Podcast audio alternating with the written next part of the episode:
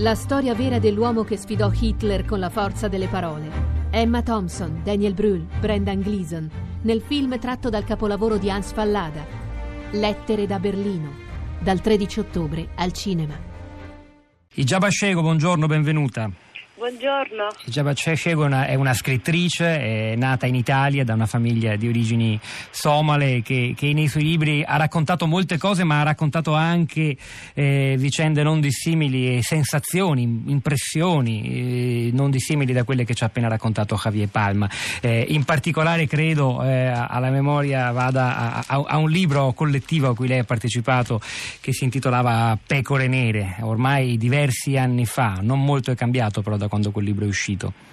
Non è cambiato nulla, noi, io, Gabriella Curuvilla, Engi Mubiaila e Lavadia avevamo scritto questo libro 11 anni fa e mm, è stato anche citato a un certo punto dal presidente Giorgio Napolitano nel suo discorso pubblico e parlavamo proprio della condizione in cui vivono le seconde generazioni in Italia, cioè come perenne pecore nere, no? E, e, la, e, e questo non avere i diritti, diritti di cittadinanza, diritto di voto, diritto di esistere no? come, come persone, no? Perché comunque quando viene negata la cittadinanza viene negata anche la tua esistenza, la tua appartenenza a questo paese.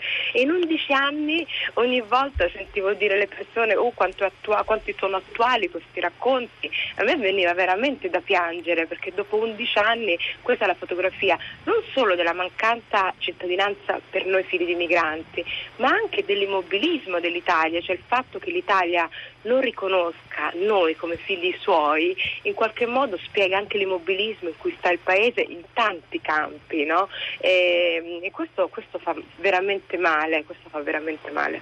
In quel, in quel, libro in particolare lei firmava un, credo due, due racconti, uno dei quali Salsicce raccontava una vicenda e un tormento molto particolare di una ragazza, di, di, di, di fede musulmana eh, però pienamente sì. italiana, almeno nell'animo.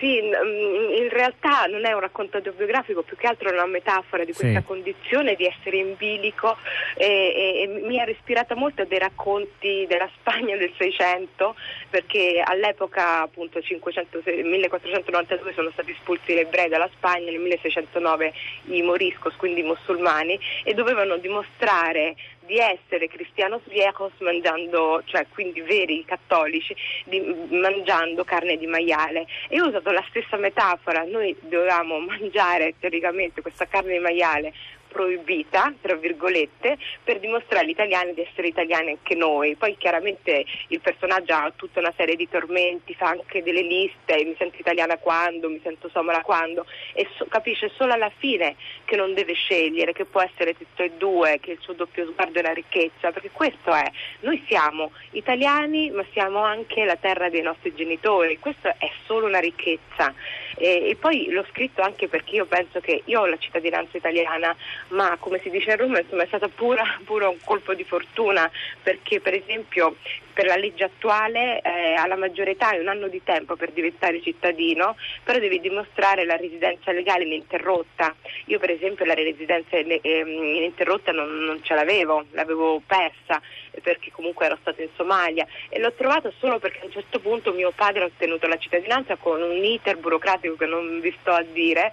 E, per esempio io l'ho ottenuta, mio fratello pure che ha fatto pure il militare, il lanciere di Montabello, ma l'altro nostro fratello maggiorenne no. Quindi dentro le famiglie ci sono anche delle storie spezzate, non so, due membri della famiglia italiana e gli altri due no. Cioè, mh, era, era, qualcosa anche un po' di difficile, no? Anche anche buro- burocraticamente assurdo. Adesso entreremo anche un po' nel merito di questa riforma, ce la facciamo raccontare magari da Paola Baudet Vivanco se le va, però volevo chiedere subito a Rigiaba Scego una sua impressione su quella telefonata. Noi oggi abbiamo come sempre preso spunto dall'intervento di un'ascoltatrice di prima pagina. Ebbene, Lucia da Roma diceva la seguente cosa: questi bambini o ragazzi, bambine, ragazze che si sentono pienamente italiane non hanno più un vero rapporto con il loro paese d'origine ed è proprio per questo che si sentono italiani. Io non so se lei sia d'accordo con Lucia da Roma.